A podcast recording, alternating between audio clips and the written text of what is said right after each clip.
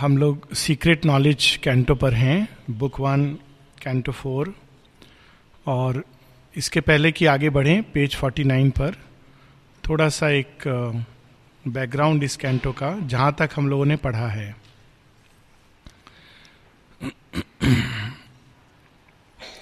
हम सबके अंदर एक ऐसा भाग है, एक ऐसा तत्व है, एक ऐसी सत्ता है, एक ऐसा ज्ञान है जिससे हम सब अपरिचित रहकर जीते हैं।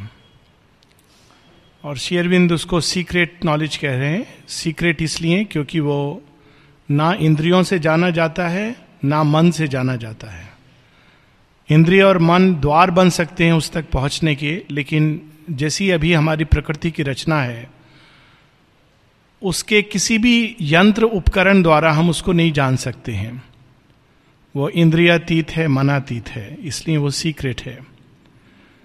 लेकिन इसका अर्थ ये नहीं कि वो अज्ञेय है, उसको हम जान सकते हैं, लेकिन हमको प्रकृति के इस मैजिक सर्किल को तोड़ना होगा और तब ये ज्ञान हमारे अंदर प्रकट होता है।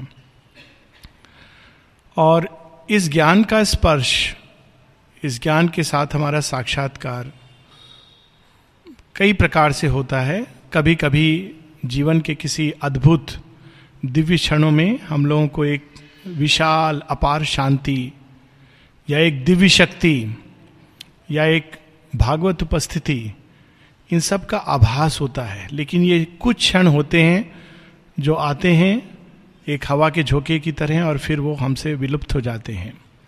इसका हम लोगों ने पिछली बार वर्णन सुना था कि कैसे ये सीक्रेट नॉलेज का टच हम लोग प्राप्त करते हैं। वो आते हैं और फिर जैसे उषा काल आता है थोड़ी देर के लिए, और फिर उसके बाद जीवन का एक नॉर्मल कार्यक्रम शुरू हो जाता है। So this touch comes. और बहुत सुंदर पंक्तियां हम लोगों ने लास्ट टाइम पढ़ी थी, लाइंस कि ourselves and a high stranger whom we meet। तो जब उसका स्पर्श होता है तो हम लोग को ऐसा लगता है कि हम किसी ऐसी सत्ता से मिल रहे हैं जिस जो हमसे अपरिचित है, ए स्ट्रेंजर है, लेकिन वास्तव में वही हमारी सच्ची सत्ता है। So this is the paradox of life. लेकिन इस ज्ञान की दहलीज को पार करने के लिए, इसका जो चौखट है, इसका जो बाउंड्री है, उसको पार करने के लिए हम लोगों को एक अग्नि द्वार से गुजरना पड़ता है, जिसको हम लोगों ने लास्ट टाइम पढ़ा था। वह अग्नि जो हमारे अंदर जलती है और जिसके अंदर हमारे वे सारे रहस्य छिपे हैं, ना केवल हमारे पास्ट लाइफ्स का, भूतकाल में हम क्या थे, कितने नाम रूप लेकर हम संसार में आए हैं, किंतु आगे जो हमें बनना है, जिस दिशा में हमें जाना है, वो सब उस अग्नि के पास एक रेखा चित्र के रूप में, एक जैसे बीज के अंदर पूरा वृक्ष छिपा रहता है, वैसे उस उनके अंदर लिपिबद्ध है, सारा ब्लूप्रिंट उसके अंदर लिखा हुआ है। इसीलिए इस अग्नि को वेदों में जात वेदस कहा गया है।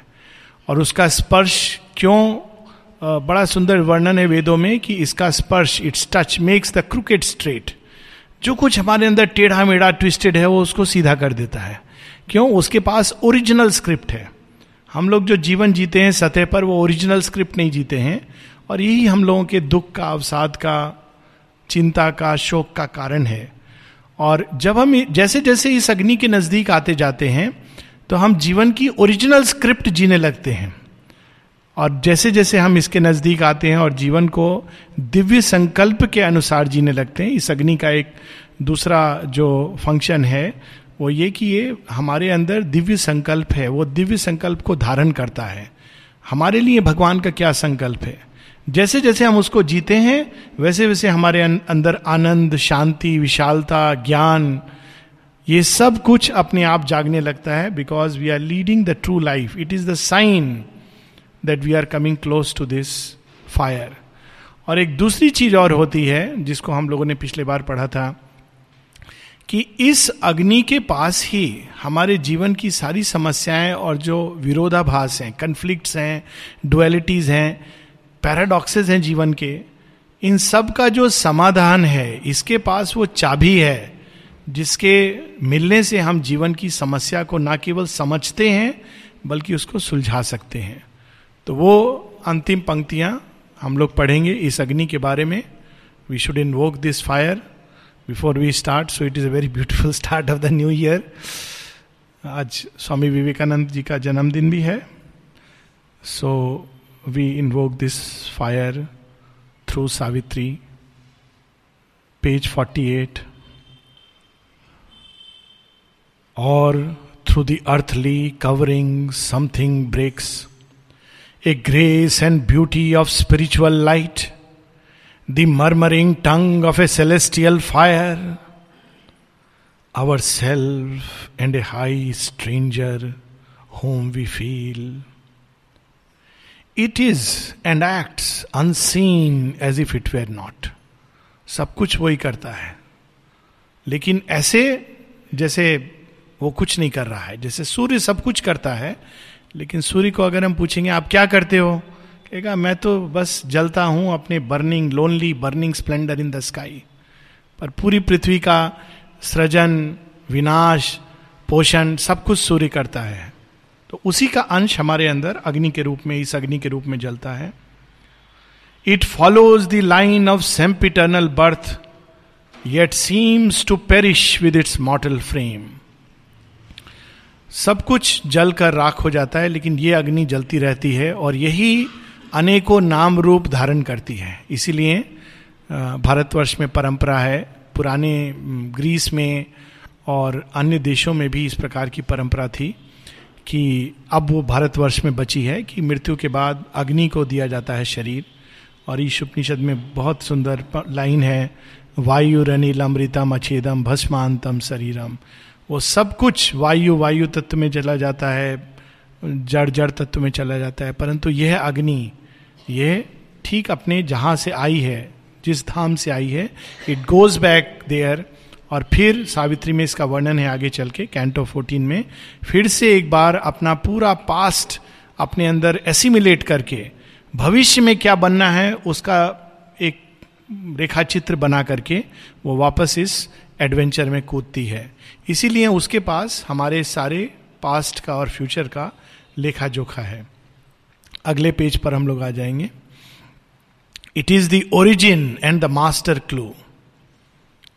A silence overhead, an inner voice, a living image seated in the heart, an unwalled wideness and a fathomless point.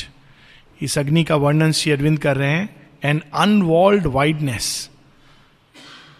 अग्नि कैसे इतनी विशाल है, क्योंकि सब कुछ जो संसार में सृष्ट है यही अग्नि उसके अंदर काम कर रही है. जब हम इसको टच करते हैं तो सब कुछ टच कर देते हैं. We touch the universe. When we become conscious of this fire we become conscious of the universal being. साथ में बहुत सुंदर वर्णन है फैदमलेस पॉइंट. वेदों में कहा गया है कि ये अग्नि जब जलती है, प्रज्वलित होती है, तो इसके अंदर अन्य देवता उतरने लगते हैं, वायु, पूषण, इंद्र, वरुण, मित्र इत्यादि इत्यादि. So it is a fathomless point. ये एक ऐसा पॉइंट है जहां हम टच करते हैं तो क्या कुछ हमारे अंदर आएगा उसका कोई लिमिट नहीं है. It is a fathomless point जिसको मापा नहीं जा सकता. इसको अगर हम प्रवेश करें इसमें तो संसार के और संसार के परे जो सारे रहस्य हैं इसके अंदर जागृत होने लगते हैं. The truth of all these cryptic shows in space, the real towards which our strivings move, the secret grandiose meaning of our lives, a treasure of honey in the combs of God.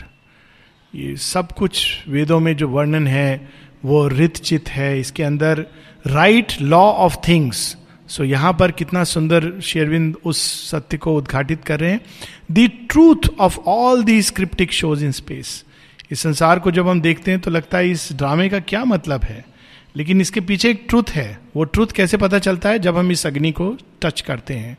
ये उस रित को धारण करता है अपने अंदर जिसके विधान के अनुसार सारी सृष्टि चलती है. The real towards which our strivings move, the secret grandiose meaning of our lives. हम लोग एक बहुत छोटा सीमित जीवन जीते हैं और सिकुड़ते जाते हैं. जैसे जैसे जीवन बढ़ता जाता है और सिकुड़ते जाते हैं, लेकिन मनुष्य इसके लिए नहीं बना है. हम सब के अंदर एक दिव्य सत्ता है एक विशाल ज्योति है. वी आर ऑल, बहुत सुंदर लाइन बाद में आएगी इसी कैंटो में, we are sons of God and must be even as he. हम भगवान की संतान है और भगवान के समान हमें होना चाहिए. सो ग्रैंडियोज मीनिंग, हमारे जीवन का अर्थ बहुत कोई एक छोटा सा आए और कीड़े की तरह जानवर की तरह जिए, खाए पिए चले गए, ये जीवन का अर्थ नहीं है. There is a grandiose meaning और वो ग्रैंडियोज मीनिंग इसके अंदर छिपा है. और साथ में इस अग्नि का जब वेदों में वर्णन आता है तो कहते हैं कि ये आनंद देती है. जो सोम, जो आनंद के देव हैं, जब एक बार अग्नि जब पात्र को तैयार करती है तो वो इसके अंदर प्रविष्ट होते हैं. तो कितना सुंदर इसमें उसका वर्णन है इस आनंद के जागृत होने का या उतरने का. A treasure of honey in the combs of God, शहद की जो मिठास है वो स्वीटनेस इस अग्नि के अंदर है. भगवान की मिठास, भगवान के शहद की मिठास. A splendour burning in a tenebrous cloak, it is our glory of the flame of God, our gold and fountain of the world's delight, an immortality cowled in the cape of death. ये जो शरीर रूपी mask हमने पहना हुआ है ये तो केवल सुख दुख पीड़ा आनंद इसमें जीता है, लेकिन इसके अंदर एक ऐसा देही छिपा है जो इमॉर्टल है. नैनम छिदंती शस्त्राणी नैनम दहती पावका, इसी अग्नि का वर्णन है. इन immortality cowled in the cape of death. हम लोग बाहर से देखते मृत्यु का नाच, लेकिन अंदर में ये अग्नि कभी इसका विनाश नहीं होता. The shape of our unborn divinity, it guards for us our fate in depths within, where sleeps the eternal seed of transient things. Always we bear in us a magic key. कहीं पर भी हम हैं, चाहे संसार में कोई भी ऐसा व्यक्ति नहीं हो जो हमसे परिचित है, चाहे हम शत्रुओं के बीच में घिरे हुए हैं, बहुत भयानक परिस्थिति में हैं, एक मित्र है जो कभी साथ नहीं छोड़ता. ऑलवेज, कितना सुंदर वर्ड्स हैं. ऑलवेज ये नहीं कि कभी कभी, always we bear in us a magic key, concealed in life's hermetic envelope. जीवन का ये वर्णन है, ये हम जो बाहर से जीवन जीते हैं वो एक लिफाफा है, इस लिफाफे के अंदर एक चाबी है. तो हम लिफाफा देखते रहते हैं और लिफाफा को अप्रिशिएट करते हैं, लिफाफे के ऊपर बड़े सुंदर सुंदर चित्र बनाते हैं या कहते हैं लिफाफा अच्छे से नहीं बना है, लेकिन इसके अंदर जो चाबी है लिफाफा खोलकर वो हम नहीं कभी ट्राई करते हैं. A burning witness in the sanctuary regards through time and the blind walls of force. A timeless light is in his hidden eyes. He sees the secret things no words can speak. He is the witness. वही साक्षी है और वो सर्व साक्षी है.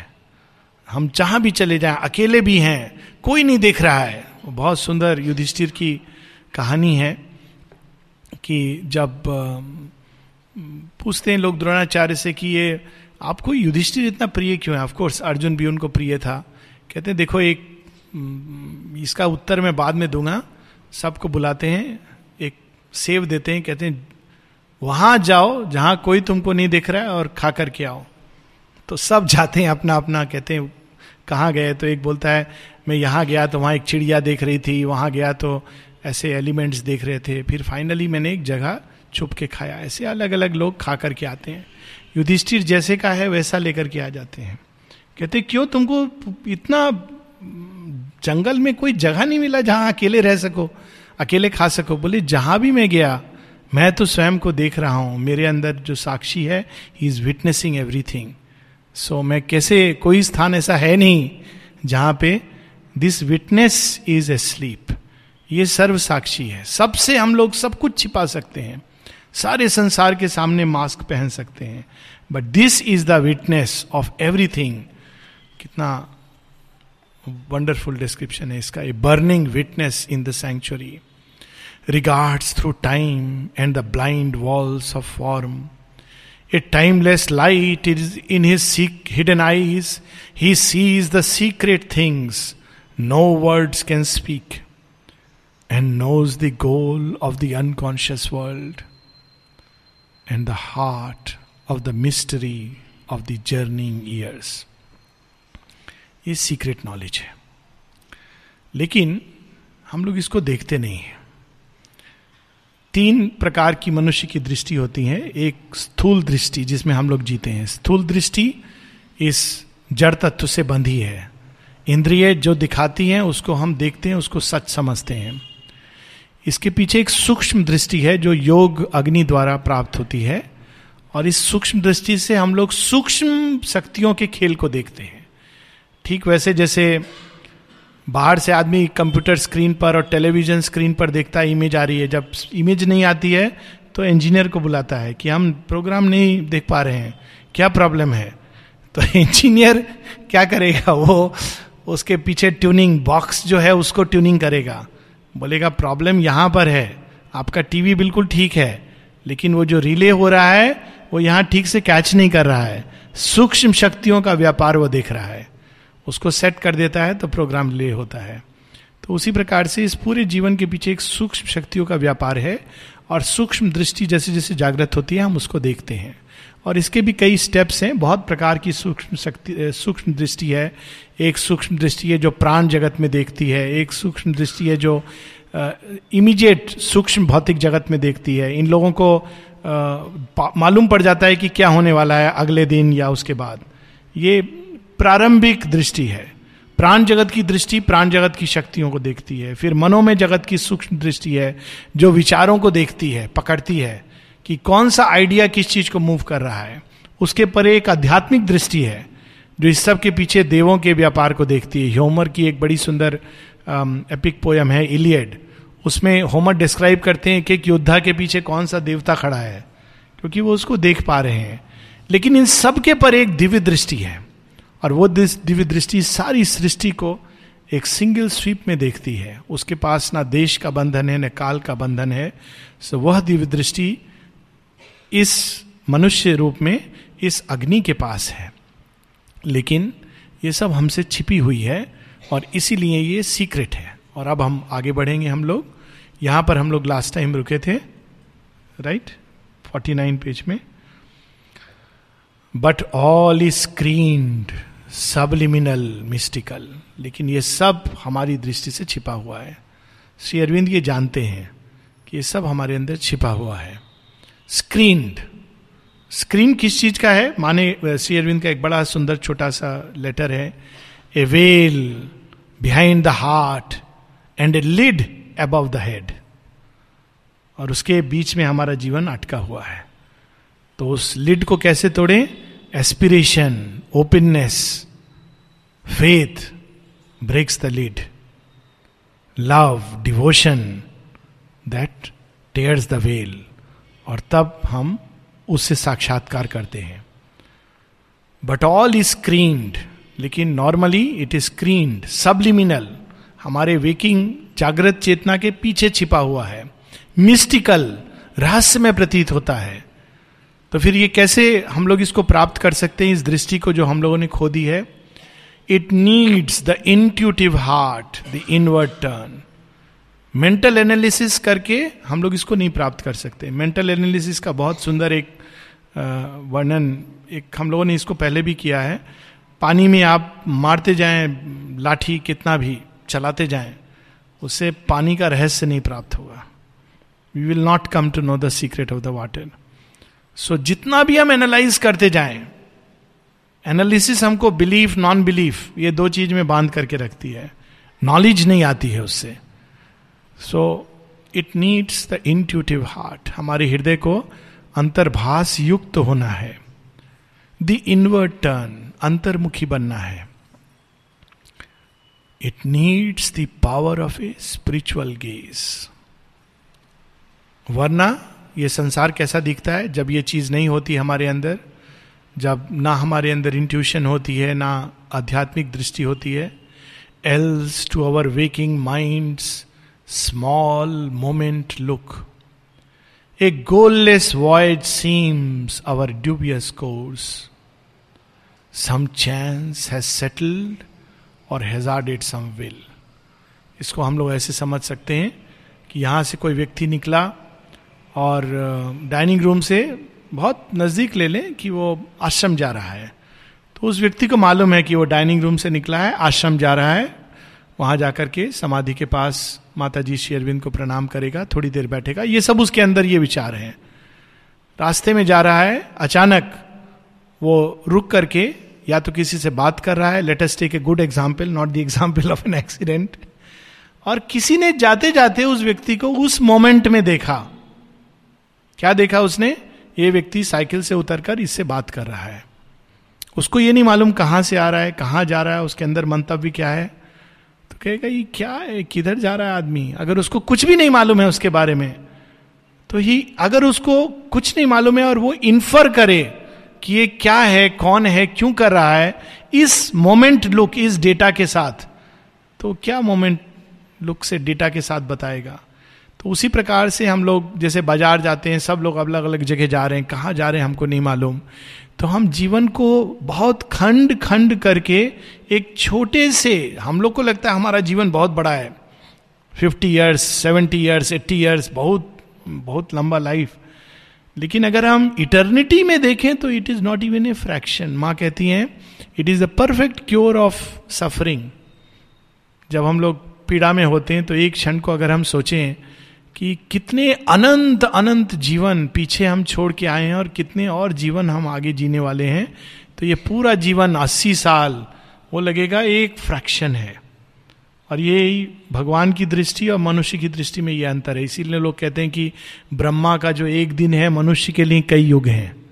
It is because जैसे जैसे चेतना में व्यक्ति ऊपर उठता जाता है वैसे वैसे उसकी दृष्टि असीम होने लगती है, वो एक दृष्टि में पास्ट और फ्यूचर को देखने लगता है। That is how one moment is so many life times of human being, क्योंकि हम लोग नहीं जानते हैं। लेकिन ये अग्नि हम लोग को फिर भी धारण करके ठीक रास्ते पर ले जा रही है। और ए नेसेसिटी विदाउट एम और cause, unwillingly compelled to emerge and be. In this dense field where nothing is plain or sure, ये अब बाहरी दृष्टि का वर्णन है। बाहरी दृष्टि में कोई भी चीज सर्टेन नहीं है। एक बार युधिष्ठिर के राज्य में एक वो मतलब असली कहते हैं ना, जो भगवान के राज्य के कितना समीप है, तो युधिष्ठिर जो धर्म राज्य, तो उनके राज्य में एक घंटा था। कोई व्यक्ति कोई भी पीड़ा, कष्ट, प्रॉब्लम लेके वो घंटा बजाएगा तो युधिष्ठिर इमीडिएटली अटेंड करते थे। तो एक बार वो किसी विशेष मंत्रणा में थे और किसी ने आकर द्वार पर घंटा बजाया, तो युधिष्ठिर ने भीम को कहा जाके बता दो, कल अगर कुछ अर्जेंट नहीं है then tomorrow we will attend it. तो भीम ने बाहर जाकर के दूसरा अनाउंसमेंट किया। भीम ने कहा युधिष्ठिर अमर हो गए हैं। तो दिस बिकेम ए न्यूज, सब लोग भाग करके आए, युधिष्ठिर अमर हो गए हैं। तो युधिष्ठिर को पता चला, वो भी बाहर आके कहते हैं ये क्या तुम अनाउंस कर रहे हो, बेकार की चीज कह रहे हो। तो भीम कहते नहीं, आपने बोला ना कल सुनेंगे, तो कल इतना आप सर्टेनिटी के साथ कह सकते हैं कि कल आप जीवित रहेंगे, ये तभी बोल सकते हैं when you are immortal, nobody can say with so much certainty. तो this is that kind of life कि immediately he attends to the problem, otherwise इस जीवन में नथिंग इज श्योर। और इसका बहुत इंटरेस्टिंग पैरेलल एक मुझे किसी ने बताया यहाँ गोलकुंड की स्टोरी कि किस प्रकार से माँ ने काम करना लोगों को सिखाया है। कि वो अब तो वो शादी का बहुत, she is in her 80s, पर वो नई नई आई थी गोलकुंड में, उनको काम मिला था। तो एक दिन 5 बजे उनको, आई फॉरगेट ग्रुप था या कुछ एक्टिविटी थी, तो उनको जाना था।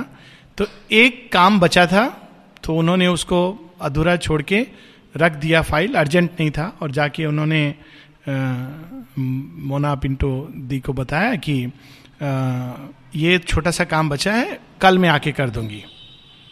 तो वो बोलती हैं अच्छा you must finish everything, what if mother comes just now. So बोली but mother is not coming just now. बोलते you must finish everything as if she was going to come just now and see it. कोई काम अधूरा छोड़ करके मत जाओ. तो उन्होंने जब मुझे बताया तो I was so deeply touched. This was one of the initial lessons जो उन्होंने मुझे बताया कि जब कोई भी काम है उसको जब हम अधूरा छोड़ते हैं इट मीन्स हम लोग ऐसे बिहेव कर रहे हैं कि हम अमर हैं, हम सर्टेन हैं. बट नॉर्मल जीवन में we are certain of nothing. ये जो बाहरी जीवन है our very being seems to us questionable. हम कौन हैं? 5 साल पहले अगर हम देखें तो हम कौन थे? बिल्कुल अलग थे. आज जब हम अपने को देखेंगे तो लगेगा वो कौन था, ये कौन अपरिचित व्यक्ति था. और शायद 10 साल बाद जब हम अपने आप को देखें तो आज की तारीख को देखकर कहेंगे ये कौन व्यक्ति था, हमसे कितना अपरिचित था. So our very being seems to us questionable. Our life a vague experiment, the soul, a flickering light in a strange, ignorant world. ये बाहरी दृष्टि है हमारी. और इस दृष्टि से जब हम पृथ्वी को और उसकी घटनाओं को देखते हैं तो क्या आता है? रोज न्यूज़पेपर में यही आता है 2G स्कैम, कोई ना कोई नया स्कैम होना चाहिए, नहीं भी है तो क्रिएट हो जाएगा. कहीं कोई न्यूज़पेपर में आपने कभी देखा है इस व्यक्ति को आज भगवान का स्पर्श प्राप्त हुआ, आज उसको अंदर शांति की अनुभूति हुई, अचानक उसने अपनी एक दुष्प्रवृत्ति पर विजय प्राप्त की? Nothing. Newspaper doesn't report this. It does not make news in the TV. Even जो चैनल्स आते हैं आस्था संस्कार उसमें भी ये सब नहीं आता है. This is the real news, breaking news of our life. लेकिन बाहर से हम देखते हैं तो बाहर से क्या देखते हैं तो क्या लगता है? The earth a brute mechanic accident. 9/11 हो गया, 26/11 हो गया, लेकिन उस समय अंदर क्या चल रहा था ये हम लोग नहीं जानते हैं. पहले भी मैंने शायद पता नहीं स्टोरी का वर्णन बताया है कि नहीं, उपहार सिनेमा में आग लगी थी. फर्स्ट डे फर्स्ट शो जो देखने गए थे बॉर्डर पिक्चर को, तो उसमें बहुत लोग मर गए थे. और 6 बच्चों को मैं जानता था पर्सनली, जिसमें से 1 की डेथ हो गई और 2 कोमा में थे, निकल के बाहर आ गए और 3 ठीक ठाक बच गए. तो मैंने उन सब से पूछा कि तुम लोग को क्या एक्सपीरियंस हुआ उस समय. एक तो बाहर का स्टोरी है जो रिपोर्ट हुआ, उसके बाद बहुत टीवी में ये सब आया कि आग लगा, उसमें कार्बन मोनोऑक्साइड, गलती से दरवाजा बाहर से बंद कर दिया उसने ये सोच करके कि अंदर सुरक्षित रहेंगे लोग, लेकिन वही उनके लिए मृत्यु का कारण बन गया. अगर वो द्वार खुला होता तो लोग बच जाते. सो ये सब चीज लोगों को मालूम है, पर ये 5 बच्चे जिनको मैं जानता था, तो मैंने उनसे पूछा, उन्हीं के एक बहन की डेथ हो गई थी, तो आज तुम लोग क्या एक्सपीरियंस किए? तो अलग अलग रूप में वेरिएशन के साथ बेसिक स्टोरी ये थी which I am sharing with you. सबका अपना अपना, लेकिन फंडामेंटल स्टोरी ये था कि हम लोग अचानक ये हुआ, भगदड़ हुआ, भागने लगे, इधर उधर जाने लगे, वहाँ तक कॉमन स्टोरी था. फिर कहते हैं कि फिर हमको लगा अब मृत्यु आनी है, कुछ नहीं कर सकते हम. तो अपने अपने ढंग से, एक का मैं बस बता रहा हूं एग्जाम्पल, कि अचानक हमको लगा कि हमको सब कुछ कृष्णा को समर्पण कर देना चाहिए. ये पूरे कृष्ण भक्त परिवार के लोग थे. तो हमने फिर कहा धीरे धीरे उस अवस्था में हम चले गए. उसके बाद उनको पता नहीं है क्या हुआ, लेकिन एक जिसकी डेथ हुई उसको अपने बच्चे का चिंता हो रहा था. तो वो अंतिम समय तक इन लोगों ने सुना, बेहोश होने के पहले वो अपने बच्चे को चिल्ला के खोज रही थी. The mother died, the child survived. Strange paradox. अगर हम बाहर से केवल घटना को देखें तो ये क्या है? It's a brute mechanic accident.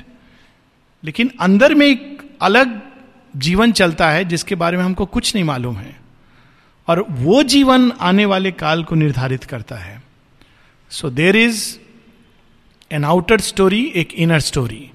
Outer story में क्या है? A net of death in which by chance we live. मृत्यु का जाल है जिसमें बाई चांस हम जीते हैं. लेकिन इनर स्टोरी कुछ और है, वो शेरविंद बाद में बताएंगे. पर अभी all we have learned appears a doubtful guess.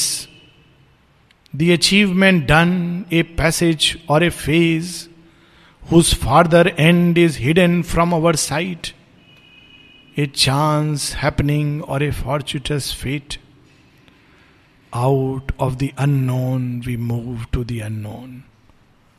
जीवन की बड़ी सुंदर घटनाएं, लगता है क्या वो सच में सच थी या एक स्वप्न था जो आया चला गया, लेकिन वास्तव में ये सब कुछ एक पैसेज है.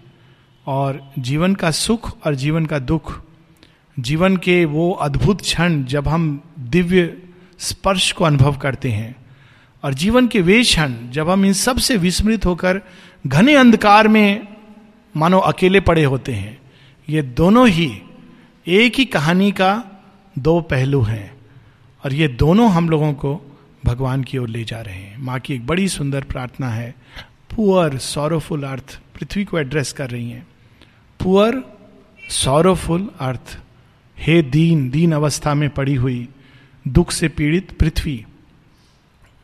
फिर कहती हैं, मैं तुम्हारा कष्ट जानती हूँ, लेकिन तुम्हें आश्वासन दे रही हूँ कि तुम्हारे अंदर दिव्यत्व छिपा है, भगवान छिपे हैं.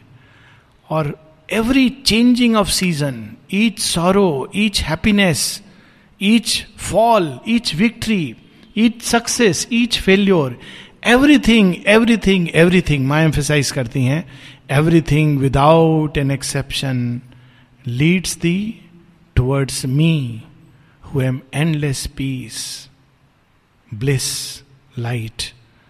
ये सब कुछ तुम्हें मेरी ओर ले जा रहा है. किस रास्ते से ले जा रहा है ये हम लोग नहीं जानते हैं. हम बाहर से देखते हैं तो हमको लगता है it is by chance, necessity, somehow grey shadows of unanswered questionings, the dark, inconscient, signless mysteries stand up unsolved behind fate's starting line. कि पूरा जीवन एक दृष्टि में देखें तो रहस्य लगता है, कहाँ शुरू हुआ, कहाँ जा रहा है, क्यों हम यहाँ पर आए, हमारे जीवन में जो कुछ हुआ क्यों हुआ. और ये प्रश्न शुरू से, जब भी हम any starting line of fate, जन्म से ही नहीं जानते कि हम यहाँ क्यों पैदा हुए, इस घर में क्यों पैदा हुए, और जहां भी हम सोचें कि अच्छा अब ये हमारी स्टार्टिंग लाइन है जीवन की, everywhere we don't know. Even जब हम जीवन को बदलना चाहते हैं तो बहुत सारे ऐसे अनुत्तरित प्रश्न, ऐसे क्वेश्चंस जिसके आंसर नहीं है हम लोग के पास, वो हमारे चारों तरफ खड़े होते हैं. और वो आंसर तब तक नहीं मिलता जब तक हम इस अपरिचित मित्र से, जो एकमात्र हमारा सच्चा मित्र है, उससे परिचित नहीं हो पाते. The heart of the journeyings of the mysterious years. An aspiration in the nights profound. Just few minutes more we'll read. An aspiration in the nights profound, seed of a perishing body and half-lit mind, uplifts its lonely tongue of conscious fire towards an undying light forever lost. इस अंधकार में कोई चीज है जो टिमटिमाते दिए की तरह कहीं कहीं जलती है. काश जीवन ऐसा होता, सुंदर होता, प्रकाशपूर्ण होता, सामंजस्यपूर्ण होता, शांति होती, आनंद होता. कभी कभी an aspiration in the night's profound lifts its lonely tongue of conscious fire towards an undying light for ever lost. Only it hears soul echo of its call. लेकिन अंधकार में, अज्ञान में जब हम होते हैं तो क्या सुनाई देता है? भगवान की वाणी नहीं सुनाई देती है. वही अभिप्सा लौट कर हमारे ऊपर आ जाती है. मात्र काश, यही जीवन बन जाता है. Perhaps, maybe, I wish, I pray, I aspire. The dim reply in man's unknowing heart and meets not understanding why it came or for what reason is the suffering here, God's sanction to the paradox of life and the riddle of the immortal's birth in time. वो प्रश्न अनुत्तरित रह जाता है. जितने भी उत्तर हम लोग को मिलते हैं वो पूरी तरह सेटिस्फाई नहीं कर पाते हैं. सबसे बड़ा प्रश्न क्या है जीवन का? God's sanction to the paradox of life. हम कहते हैं सब कुछ भगवान की मर्जी से होता है, बहुत अच्छा लगता है जब तक हमारे जीवन में सब अच्छा चलता है।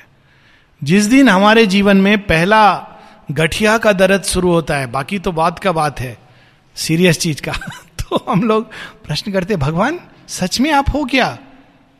तब नहीं बोलते हैं सब आपका विल से होता है। जब दूसरे को कष्ट होता है बोलते हैं भगवान का मर्जी है, ये मान करके चलो। जब थोड़ा सा पेन अपने को होता है तो हम लोग डाउट करने लगते हैं, सच में कोई भगवान है? भगवान है तो हमको पीड़ा क्यों दे रहा है? मानो भगवान का कोई और काम नहीं है केवल हम लोग को पीड़ा से बचा के रखने का।